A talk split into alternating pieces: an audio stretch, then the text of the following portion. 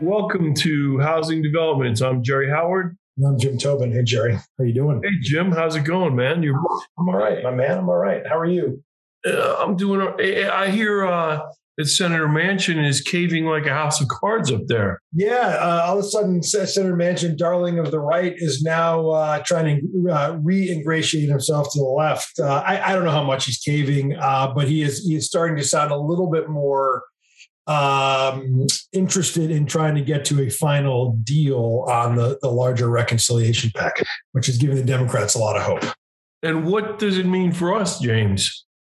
Well, uh, I think it means uh, I, I, I, at the end of the day, I think it, it, it increases the likelihood that we will see a, a couple of bills get to the president's desk by the end of the year. One, the bipartisan infrastructure bill, and two, the reconciliation Build Back Better social spending package.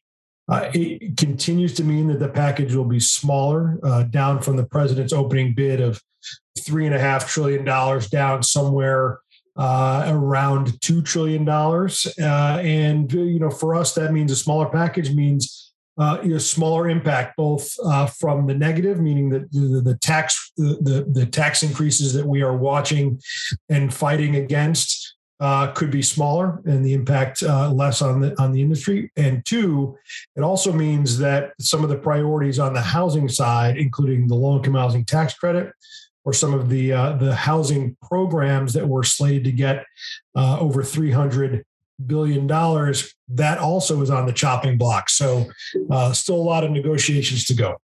Well, I want to get into that part of it with you in a couple of minutes here, but first, let me ask you this: Is Senator Sinema also uh, caving? Uh, she she continues to be the uh, the uh, pariah to the left. Uh, she is not really saying publicly what she wants, and I think that's important distinction for our members to make. That Manchin and Sinema, while lumped into this moderate category, uh, by the by the left and, and the media, they are two separate entities negotiating two separate different uh, lists of priorities that they have, and they come from two different states. As you know, West Virginia is a whole lot different than Arizona.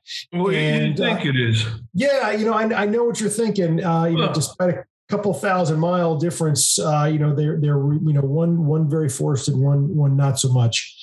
Uh, that's good recognition of geographic diversity from a man from Connecticut. That's the that's that University of Connecticut education coming through. The her priorities are much different than Senator Manchin's, uh, and she is working through a lot of those issues as well. Uh, so they've got, I think personally, they've got two negotiations on their hands, uh, and that's and that's uh, never never mind uh, the, their own internal progressive negotiation. So, like I said, a lot of moving parts. Well, let's get to this housing package. I mean, the low income housing tax credit, uh, as well as some of these other proposals. Um, President Biden, very um, uh, uh, sternly put out uh, his declaration that he wanted to build, I think it was 250,000 units of affordable housing uh, during his administration. Um, and now um, it seems like the housing programs are on the chopping block. Is, is that an accurate perception? Yeah, that, that that's absolutely accurate. I when when with when the package gets smaller, uh, things have to go. Uh, and there's there's two ways that this happens. One, you do a little bit of everything that's on your priority list, or you do a lot of a fewer a fewer number of things. And that is that is what the the, the progressives and the whole Democrat uh, caucuses in both the House and the Senate have to deal with, as well as the White House. And I'm, you know, when when you're talking about, you know, over 300 a billion dollars dedicated by by Maxine Waters and on on housing programs, and and, and then we'll and then plus more money for the low income housing tax credit on the on the on the tax side. Uh, when when when the package shrinks, that's got to shrink. I've heard alternatively over the last 24 hours that the housing package is going to shrink considerably or or be cut altogether. And I'll tell you, if there's one thing I know about uh, financial services chairwoman Maxine Waters, she is a, a, tenacious fighter. She she believes in housing. She believes in trying to uh, get more money to the the low end of the economic spectrum through housing. Uh, and uh, and I'm and I, and I know in our conversations with their team, uh, they are not uh, they're not taking this lying down. She's going to fight tooth and nail for for every dime. Well, riddle me this, Batman. Are you telling me that uh, the progressives are now finding that housing is not part of the social fabric? It's not worth fighting for, for the most part. Uh, you know, I don't know if I'd go that far, but I would definitely say well, how far would you go? I would go as far as to say that they have other priorities that they place much farther ahead than housing. Paid medical leave, universal health care, um, let's see what else. Um, expanding Medicaid uh, and Medicare. Uh, well, people know. are living in substandard housing. They're going to need health care more because the conditions aren't going to be right for, Look, we, for a healthy lifestyle. Right. Yeah, we, I understand that. Yeah, it, it, it, doesn't make any sense. We've got we've got a homelessness problem. We've got a housing affordability problem. We've got a housing production problem. Uh, nationwide, pick your community, pick your state uh, to uh, to abandon housing now. I think uh, is is dangerous, reckless, uh, and ignorant of uh, the facts in front of us. Well, let's hope that uh, that your your perception of Chair Waters is accurate, Bob, because I agree with you. If she believes in something, she's a, a, very tenacious fighter, and she's sitting in a pretty lofty perch as chairman of financial services. But uh, the the fact that these so-called progressives uh, are abandoning housing as a basic uh, component of a healthy life for all Americans is just it's it's ironic to say the least. Uh, agreed.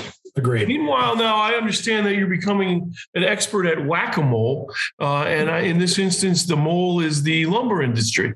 Um, prices have gone down. You successfully um, whacked that mole a couple of months ago, uh, but now it's popped right back up. What, what what's going on, Jim? Yeah. Uh, so after our successful campaign, we finally saw uh, uh lumber prices fall over the summer. In, in a great win for housing affordability across the country. Uh, and and now uh, we're starting to see prices creep back up. I think the futures market is now, uh, if not close to, it's it's right around six hundred dollars per thousand board feet.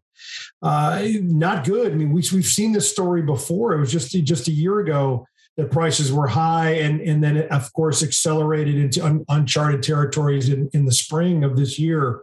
So a lot a lot of concern out there. I think for us, uh, for me it's once again looking at press stories about curtailments at mills uh, ac- across whether it's Canada or the Western US uh, because quote unquote prices are too low. So once again, uh, the mill industry is is manipulating uh, the supply chain uh, in order to drive prices higher. Uh, I know we've seen reports of, of fires out west, whether the, the big forest fires in Canada, which shut down some of the transportation routes to, to ship logs uh, we've also seen fires on some log decks, uh, particularly at West Fraser, that that's uh, that is concerning to us. Um, but but really, this manipulation by the mills of, of curtailments in order to drive prices higher is uh, is infuriating. Well, you know, I, here's an idea. Um, it seems to me that if uh, the administration and our dear friends, the not so progressive progressives, uh, really do care about housing and they're not willing to put the money where their mouth is, uh, maybe they ought to consider urging Canada and urging our own uh, international relations team um, to get back to the bargaining table uh, and and sit down and hammer out an agreement where at least lumber prices would be low enough that we could do some housing that's affordable to the average Americans. What a novel concept that might be. Yeah, you're right. This administration. One of their focuses on economic opportunity, economic justice, uh, for the disadvantaged. Housing, we believe, is is the number one wealth builder in America. Uh, you're absolutely right. You know, if if you don't want to dedicate billions of dollars in in, in social spending in, in your own plan to solving or, or trying to solve the housing crisis, one way you could do it is drive prices down through through support uh, for material prices, uh, and that that's something that our, our, our chairman Chuck Fowke has directed us to do.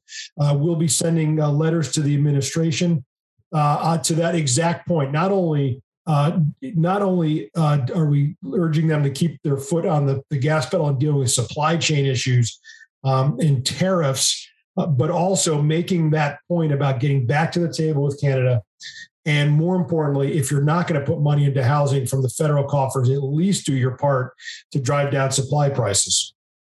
Well, it, it seems pretty logical to me, Jim, but uh, yeah. so far I don't see anything logical in, in any of these discussions. Uh, we'll just have to stay tuned.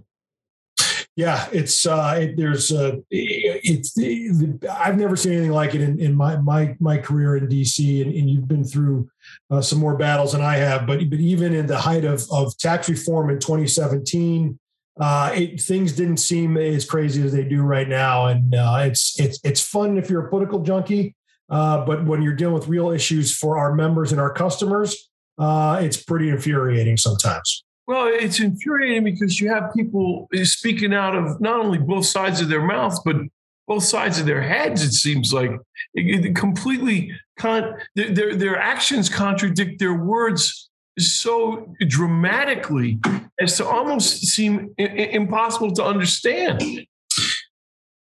Yeah, it's uh, it's it's it's hard to figure out where we're headed. Sometimes it, it really does. I think um, you know, and then and then of course everything's colored by by the politics of the situation. Moderates versus progressives.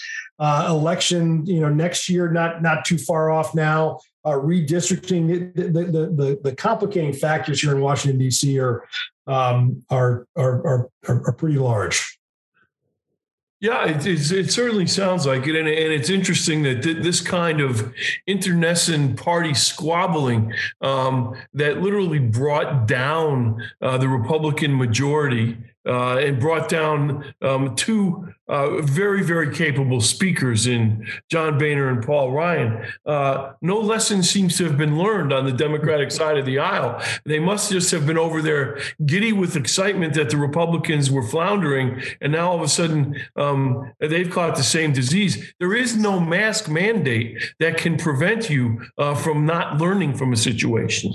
That's right. As my old high school uh, history uh, professor used to say, uh, history is like a burp. It always repeats itself. And it, it does seem that there is uh, a, a real, real failure to, uh, to study history, uh, as, as I'll say, past its prologue. And, and we're, we're, watching, we're watching the left start to eat its own. We watched, we watched the right do it for a decade.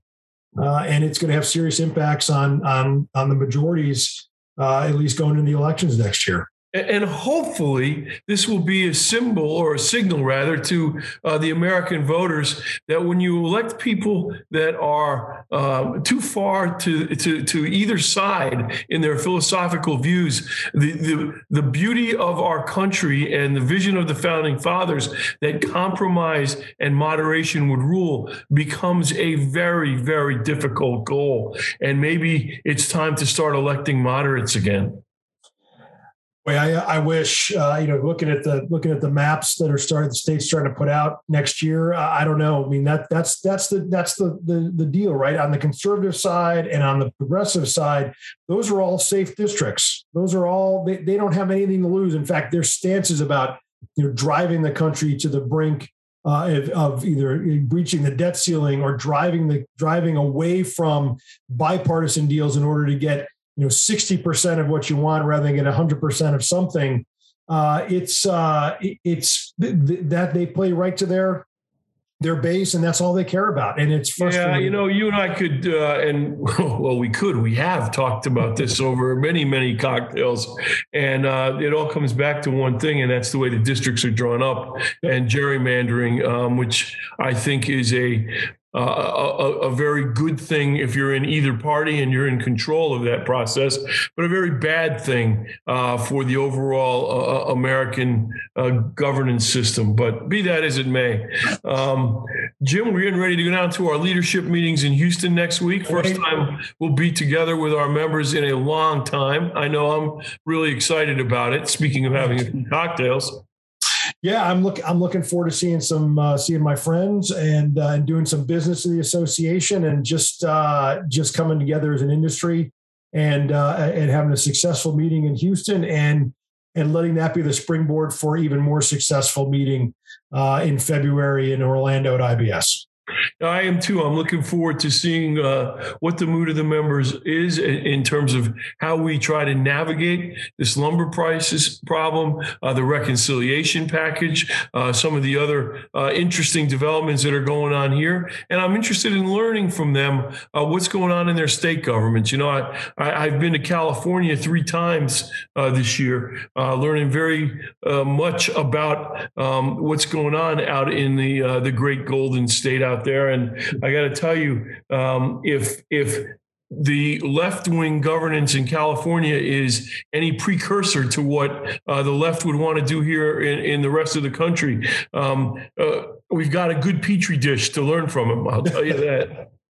well, that's what they say. All the all the it was my opinion is that all the all the bad ideas seem to emanate from the West Coast and like the weather blow east. So um, yeah, uh, you can you can do for the first time in history uh, California is actually losing a congressional seat in the upcoming cycle. There are people actually moving out of California. I think that speaks volumes uh, about the state of, uh, of taxation, politics, social agendas uh, in California. Uh, when when you have people looking to, to other places like Texas or Florida, our friends in Idaho and Montana have got an infusion of uh, Californians. I hear so very interesting.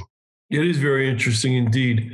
Well, Jim, um, listen, uh, work hard the rest of this week. Uh, you, let's try and see if we can make any progress. Um, and to me, progress is defined um, as um, the administration and the Congress recognizing that uh, among all of these other social and economic issues they're talking about, don't forget housing. Don't forget the positions you've taken on housing and right. keep your words to the American people. That's right.